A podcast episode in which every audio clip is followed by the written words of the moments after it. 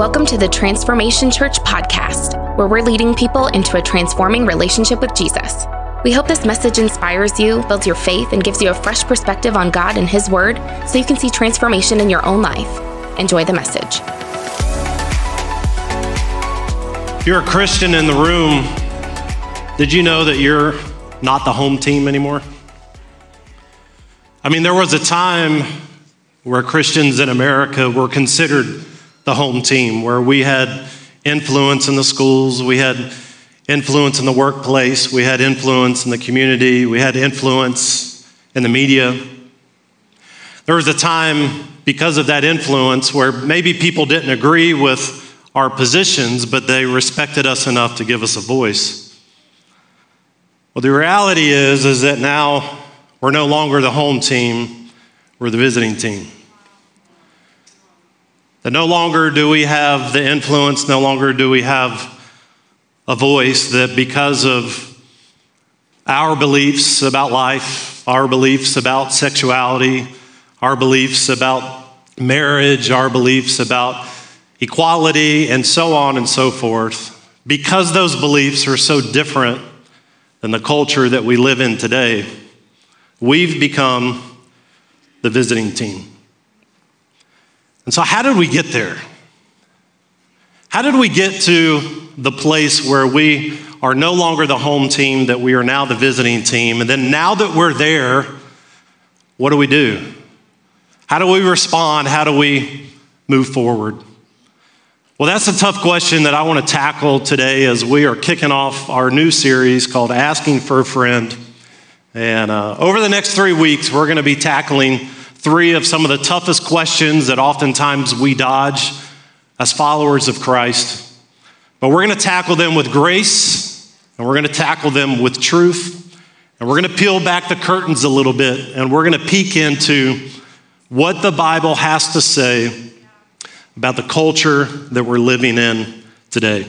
Hey, if you got your Bible, turn with me to Daniel chapter 1. We're going to land there today here and just a few moments. But before we do, let's go to the Lord and just ask, um, ask Him to bless our time together. Would you say this out loud with me? It's up on the screens. Father, as I open your word today, speak to me. May I have ears to hear, a heart to receive, and the courage to respond. In Jesus' name, amen. So, how did we get here? Like, how did we get to the place that we are today? No longer the home team, now the visiting team. You know, maybe you've heard this statement said in the past that history has a tendency to repeat itself. And I think if we want to kind of have a snapshot of what the future of America looks like, then we've got to peek into Israel's past. You see, in the Old Testament, Israel was God's chosen people. That he delivered them out of Egypt, he redeemed them, he prepared this amazing future for them in Canaan. But he had one requirement. And that one requirement that God had for his people was that they put him first. That they put him first. And here's what God said is that if you don't put me first, then I will remove my hand off of your life and you will find yourself entering back into captivity again. Well, guess what happened? Israel, specifically the tribe of Judah, as we're looking at in Daniel chapter 1 today, they quit putting God first. And they got caught up in immorality, they got caught up in idolatry, which idolatry is putting anything on a higher pedestal than God Himself. Now, it wasn't something that happened overnight. It wasn't like back then, just one day they're all in for God, putting God first, and then the next day everything changes and God removes His hand. But it was generation after generation what I call a generational drift. Now, I don't know if you've ever been to the beach. We love the beach. Have you ever gone into the water and you've gone swimming out and you're out there for 15 or 30 minutes and then you look up at the beach thinking that you're going to see all your lawn chairs and your little umbrellas and stuff and you realize that you have drifted down the beach? It's happened to me many times. Many times I've ended up a quarter of a mile down the beach, not even realizing it. And when you think about it, and you think about generational drift, that's what's happened in our lives spiritually, and that's what happened with the tribe of Judah. That it was generation after generation that kept playing with the things that God told them to give up. Sounds kind of familiar to what we are experiencing today in America. And so, what, ha- what happened in Daniel? Well, God finally got tired of it. He removed his hand, and in 605 BC, King Nebuchadnezzar of Babylon conquered the tribe of Judah. In Daniel chapter 1, starting in verse 1, we read about this situation of what happened. And it says this that during the third year of King Jacob's reign in Judah, King Nebuchadnezzar of Babylon came to Jerusalem and besieged it. That the Lord gave him victory over King Jacob and Judah and permitted him to take some of the sacred objects, look at that, some of the sacred objects from the temple of God. And what did he do with them?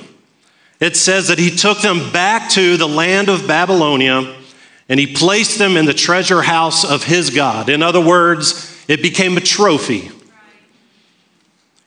says, Then the king ordered Ashpenaz, the chief of staff, to bring to the palace some of the young men of Judah's royal family and other noble families who had been brought to Babylon as captives. Verse 4 says, Select only the strong, healthy, and good looking young men. Make sure that they are well versed in every branch of learning, that they're gifted with knowledge and good judgment, and are suited to serve in the royal palace. He said, Train these young men in the language and the literature of Babylon. Why young men? Have you thought about that? Out of all the people that King Nebuchadnezzar could have taken, why young men? Why did he take teenagers? Well, I think it's because, and we'll see this on the screen, that Nebuchadnezzar knew that the transformation of a civilization demanded the indoctrination of the youngest generation that Nebuchadnezzar knew that the transformation of a civilization demanded the indoctrination of the youngest generation. You see, he knew that if he could get the younger generation to think different, that they would act different. And so, what ends up happening in verse 5, it says that the king assigned them a daily ration of food and wine from his own kitchens they were to be trained for three years, and then they would enter the royal service. They'd get them a government job. In verse 6, Daniel, Hananiah, Mishael, and Azariah were four of the young men chosen, all from the tribe of Judah. The chief of staff renamed them with these Babylonian names Daniel, Hananiah, which was Shadrach, Mishael, which was Meshach, and Azariah, which was Abednego. Now, I want to pause right here in our reading because if history does tend to repeat itself, then how did America get where she is today? How did we get to the place that we are today in a culture, a society, a nation that some of us have a difficult time even recognizing. Well, I want to unpack that for just a few moments. See, in 1930s, a social anthropologist from England named J.D. Unwin, he wrote a book entitled Sex and Culture. Now, Unwin studied 80 tribes and six known civilizations over a period of 5,000 years. And through his study, this is what he found out that it took three generations to change a civilization.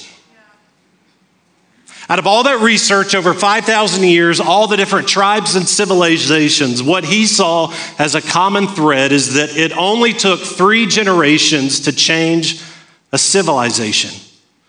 To the point that the old culture would be totally forgotten and the new culture would take over. Now, keep that in mind because for us, right, we have to stand on two legs in order to be able to stand. Well, if you think about Judeo Christian culture or society, there are four legs, four pillars that prop up a Judeo civilization. They are faith, family, finances, and freedom. Four legs, four pillars faith, family, finances, and freedom. And what the enemy does is the enemy comes to attack, right? The enemy does not want a Christian worldview. The enemy does not want a civilization that puts God first. We've seen that from the beginning of time all the way till now. And so, what he does is he begins to attack and to chip away at these four pillars, beginning to attack and chip away at faith, a, chip away at family, of finances, and freedom. And so, the first one that I want to talk about today, the pillar of faith. If we look in Daniel chapter 1, 2, Nebuchadnezzar wasn't just interested in Judah's land, he was interested in conquering Judah's God. And so, how does Satan do that in a Christian nation like America? Well, he does the same thing. That's one thing that you learn uh, pretty quickly about Satan is that he's not very creative. he tends to use the same things to trip people up generation after generation after generation. Now, what that says about us that keeps falling for it, I don't know. But but he's done the same thing to our culture, our society that he did even back then. That he gets us to stop putting God first. He begins to infiltrate the culture with perversion and with idolatry, creating things in our life that we elevate above God. And what's interesting about what J.D. Unwin said is he had another fascinating discovery that in that research, over 80 tribes, over six civilizations, over 5,000 years, he also discovered this common thread through all of that that every civilization that stopped practicing sexual restraint, okay, every civilization that stopped practicing sexual restraint eventually died. It eventually died.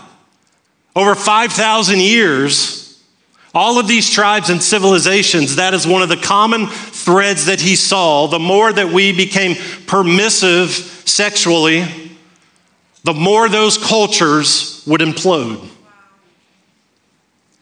Now, guess what happened back in the kind of uh, 1930s, 1940s? A guy by the name of William Reich William Reich was a disciple of Sigmund Freud. That should probably, if you're my age or older, then, or you did much better than me in history class than you, then you kind of understand a little bit about that.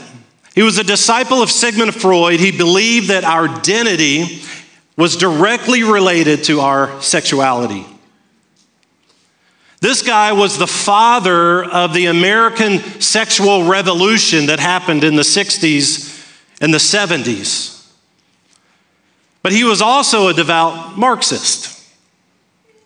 Now, if you don't know what Marxism is, it's a political philosophy where the government becomes the ultimate provider, the ultimate sustainer, the ultimate protector, the ultimate lawgiver of every citizen. So, in effect, what happens is, is the government becomes God. Now, watch this. When Reich and others couldn't get Marxism to stick in Germany after World War I, guess what happened? In the late 1930s, they found a home at Columbia University in New York City. And knowing that they had no clout to be able to work their way into the political system of America in the late 1930s, they came up with a brilliant plan. And their plan was to permeate the American educational system with their ideas of Marxism and perversion. Now, what's interesting about Marxism, if you look it up, is that every civilization that has allowed Marxism to gain a foothold has lost their freedom to worship God. Every civilization that has allowed Marxism to get a foothold has lost their freedom to worship God. See, William Reich also knew that the transformation of a civilization demanded the indoctrination of the youngest generation. And, church, this is one of many reasons why there has been such a collapse in the percentage of Americans that have a biblical worldview. What is a biblical worldview? It is it is a worldview as how we look at the world around us. And a biblical worldview means that we take scripture and we look at everything in the world, what should happen, what shouldn't happen, the way we should live our lives through the context of scripture, right? And so you can imagine in a Babylonian culture, you could imagine in a culture that wanted nothing to do with God, they want to remove that filter so that we view the world not based off of what the word says, we view the world based off of what we want. And this is why, when you look at the statistics, and these are truth, these are facts, that if you're in the room today and you are 65 years or wiser, that's how I like to put it, not older, but wiser. Then for you in your generation, you had a 65% biblical worldview. That means when you made decisions, 65% of the Americans within your generation made decisions based upon what the Word of God said. Now you step down to my generation from 41 to 56, and look what happened to the percentage, the biblical worldview, it got cut in half. So, from that older generation to the next older generation, we went from 65% in America to 33% in America. If you're in the room today and you're 25 years to 40 years old, your generation went from 33% to 19%. And if you're in the room today and you're 10 years old to 24 years old, your generation looks at the world, looks at your decision making, looks at everything that it comes into contact with, what it sees on social media, and what is allowed and shouldn't be allowed, and what is truth and what is untruth. 4% of your generation looks at that through the context of the Word of God. Now, there's a lot of things that we can pull away from that, but I think one thing to me that is an interesting observation is that sometimes we get sometimes we get stuck in looking backwards and saying, well, if God would only move like he did before, this would be different. Well, apparently not. Because there's something that's been missing in the American Christian, something that's been missing in the American church generation, generational drift, generation after generation after generation, that we would move from 65% to 33% to 19% to 4%. In my view of that, a really good church service that gives us goosebumps is not going to fix that. Like, there's more to it than that. I think as a church, we should look at that and we should we should see why it's important, like what Pastor Mike talked about, about margin and generosity, of why we should be investing in the next generation. Specifically, not just not that youth ministry and college ministry are important because we're investing in that. But we've we've in essence now that younger generation, the 4%, now we've got to change their mind. Well, as a church, if we want to begin to, to bring a turn in the culture and the biblical worldview, then we've got to set our focus on going after the generation younger than that. That we've got to, what's the statement that we say? We want to, we want to, we want to what? Before we have to rescue them. We want to reach them before we have to rescue them. As I'm 46, and there's a lot of things I would love to do with my finances, but at the end of the day, if I want our country to go back to putting God first, it's not going to happen by me having good church services that fit my needs. It's going to happen by me being generous and investing in the next generation so that as they begin to grow up, we're not having to unlearn things from them, but we are sowing seeds of what their identity is in Christ and their potential, and that God has a plan. Like that has to be the focal point for us as a church. The second pillar that Satan chips away at if he wants to get rid of a Judeo Christian society is the pillar of family. I mean, how do you win a culture war where you do what Nebuchadnezzar did in Daniel chapter 1, verses 3 through 5? Look at this. He dismantled the family unit. He then isolated the younger generation from their parents, and then he re educated them according to their beliefs and values. I don't know about you, but that sounds eerily similar to what we're seeing in our society today.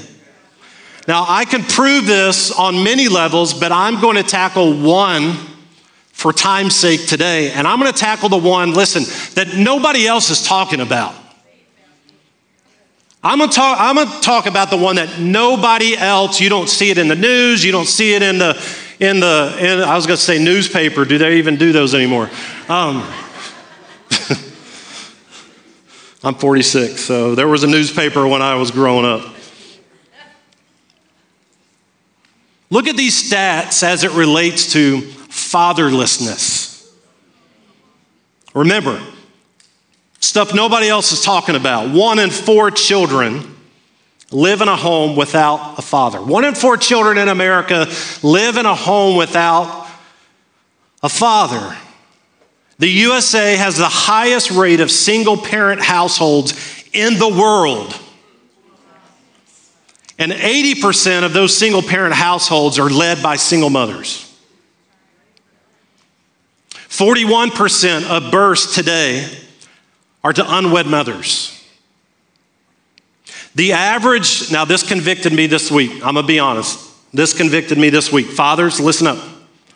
The average school age boy spends about 30 minutes per week in a one on one conversation with his father. To put this into context, the average school age boy spends 44 hours a week watching TV, playing video games, and scrolling on social media. None of which have a biblical worldview. Fathers, you wondering why, like, the kids are acting up and being a fool and all that kind of stuff? Like, are they spending 44 hours a week on all of this stuff that is, is eroding the values that you're trying to build your family upon? 90% of all homeless and runaway children, 63% of teenage suicide, and 85% of behavioral disorders come from fatherless homes.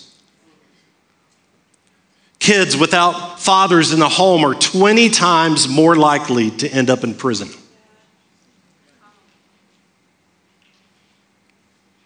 Why is nobody talking about fatherlessness in America? Because a Babylonian culture has taken over America. We are no longer the home team, we are the visiting team. And the goal of a Babylonian culture isn't a healthy family, it's a government dependent family.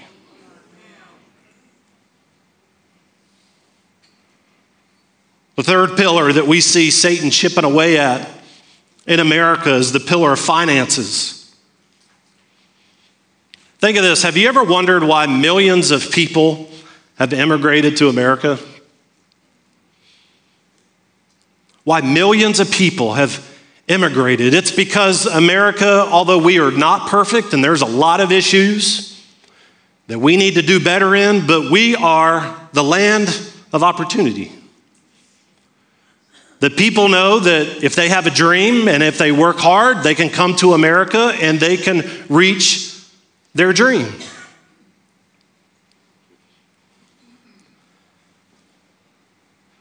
Listen, if America was so bad, as many people say, then why, why is America four times, as it relates to immigration, four times greater in immigration than Germany, which is the second country, most popular country that people immigrate to? Like, if we were so bad, why do so many people want to come to America? And so, how does this Babylonian culture, how does it rob us of our financial freedom? Well, it, we're going to get real, it gets us hooked on free stuff. So we become dependent upon the government. Because remember, the government wants to be our what? Our God.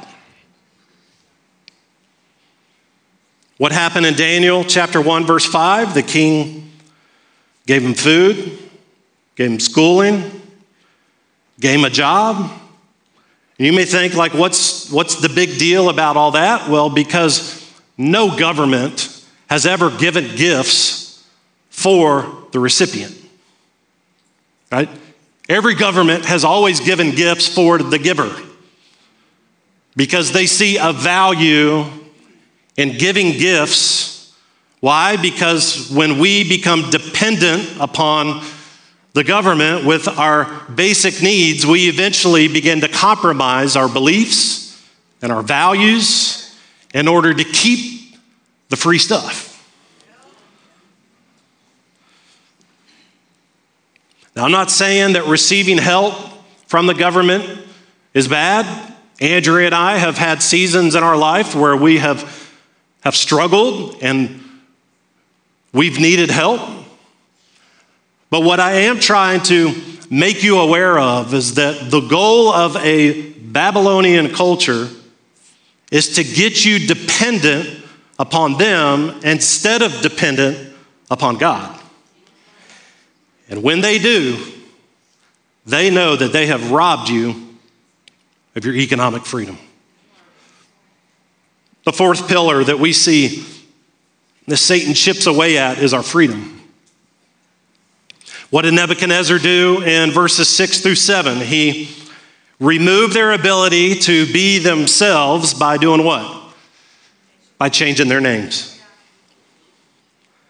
I mean, think about what's been happening in America the last five to 10 years. Our ability to, to be ourselves is being taken away. That, you know, you better watch out what you say, you better watch out what you think, you better watch out what you believe, or what's going to happen. You're going to get X'd out, you're going to get canceled.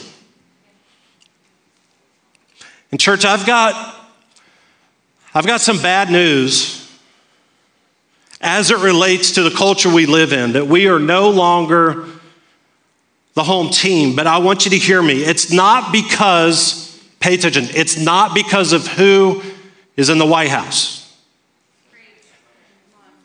It's because of what happened in the church house.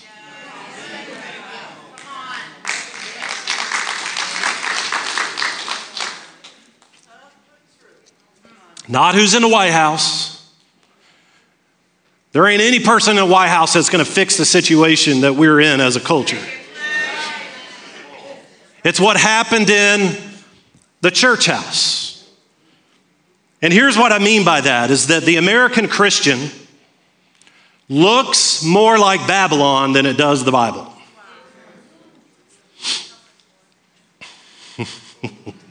you guys are like, why did I come this week? Because generation after generation, we've drifted and become less like the Bible and more like Babylon. We've exchanged courage for compromise. We've exchanged purity for perversion. We've exchanged godliness for greediness. We've exchanged spiritual growth in our life for church services. We've exchanged hunger for complacency. And so, if this is where we are and this is how we got here, then what do we do now? That same guy, J.D. Unwin, he wrote this in his book, Sex and Culture. Look with me on the screens. He said, when total sexual liberation is embraced, society is characterized by people who have little interest in much else other than their own wants and needs. Sound like America? At this level, the culture is usually conquered or taken over either by another culture that has greater social energy. He said that at this level, the culture is usually conquered or taken over by another culture with greater social energy. Church, what if? Like, what if another culture was the same American church that chose to repent and to put God first again? To do the hard thing, to make our lives look more like the Bible than Babylon. That's what Daniel did. In verse 8, it says, But Daniel was determined he was determined in the midst of a Babylonian culture, determined not to defile himself. What was Daniel doing? He was putting God first in his life. Daniel was like, listen, I, I can handle, I can be fine with the king's schooling, I can be fine with the king's job. But he knew that the food had been offered to idols, and he knew that it would mess him up here in his heart. And so he was respectful. Listen, he was respectful. You don't see Daniel all acting a fool out in this story. He was respectful, but he drew a line in the sand. He drew a line in the sand. He's like, listen, I get that I'm the visiting team, that you're the home team, but if you think that I'm to throw my faith away for some food, Oh, Nebby. You done lost your loving mind. See, this teenage boy understood this to obey God, to leave the results up to Him. To obey God and leave the results up to Him. And so Daniel obeyed. And watch what happens in the next verse. Now, God. Now, God. What happened when Daniel drew the line? Now, God had given the chief of staff both respect and affection for Daniel. Church, look at me. God didn't intervene in Daniel's situation until what? Until he drew the line. Until he drew the line. And the reality is, is that for many of us, we want God to work in our lives, but we're unwilling to draw the line. We question God like, God, why haven't I gotten the raise yet? And why haven't I found the spouse that I've been looking for? Like, why do I keep having problems at school? And why does my car keep breaking down? Why is the nation the way it is? And I think the question that we need to be asking ourselves is have we drawn the line? See, God knew that he couldn't trust Daniel with his favor until Daniel was willing to draw the line. Friend, it's impossible to receive God's favor without God's character.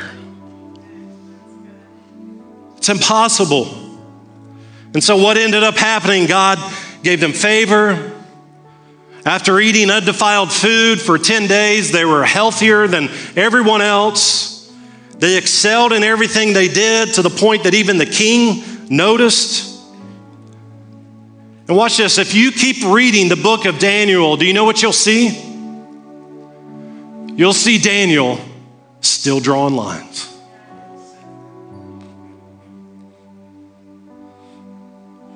If you were to read all the way to Daniel chapter 6, you would discover that Daniel's not a teenager anymore, he's in his 80s. King Nebi is dead, and Babylon has been defeated. But my man Daniel, he is just fine. Why? Because he drew a line. How do we keep from losing as a visiting team? We have to stop looking like Babylon and start looking like the Bible. Friend, I don't know where you are right now in your journey with the Lord, and I don't know what the Holy Spirit has been prompting you either days before now or even in this moment, but here's my question to you today. We all want God's favor in our life. But what line has God been waiting on you to draw? What area in your life has God been telling you you've got to draw a line and you can say, I can deal with this and I can deal with that, but this stuff right here is going to affect my heart. And so if I want God's favor on my life, I've got to put Him first and I've got to draw the line. What line has God been challenging you to draw in your life. Would you bow your head with me today? Father, we come to you today and God, it's a heavy topic, and Lord, it could be somewhat of a controversial topic. But Father, I believe that the reality is, is that the enemy would want us getting arguing over controversies so that we don't pull back the curtain on his tactics. And so today, Lord, we recognize that we're no longer the home team. Lord, we've dropped the ball in the past and the generations, and we've quit putting you first in our life and we began to seek after success and seek after money and seek after our own wants and our own desires to, to allow ourselves to go down roads of perversion in our life. And Father, today, Lord, we come before you and we repent as a nation. We repent, Lord, of pointing our fingers outside of this church instead of pointing our fingers at ourselves. Father, forgive us for taking you off of the pedestal in our life. Lord, I pray that,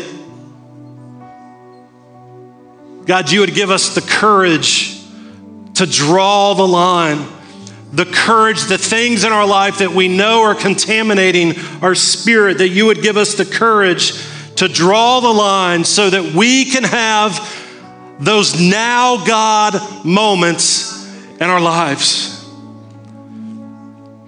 That, Father, your favor would rest upon us in such a way that it even causes unbelievers to notice. Father, we thank you for it. In Jesus' name, amen. Thanks for listening. If you enjoyed today's message, be sure to share it with your friends and tag us at TransformTLH. Thanks again for listening, and we look forward to seeing your face in the place someday. Have a great week.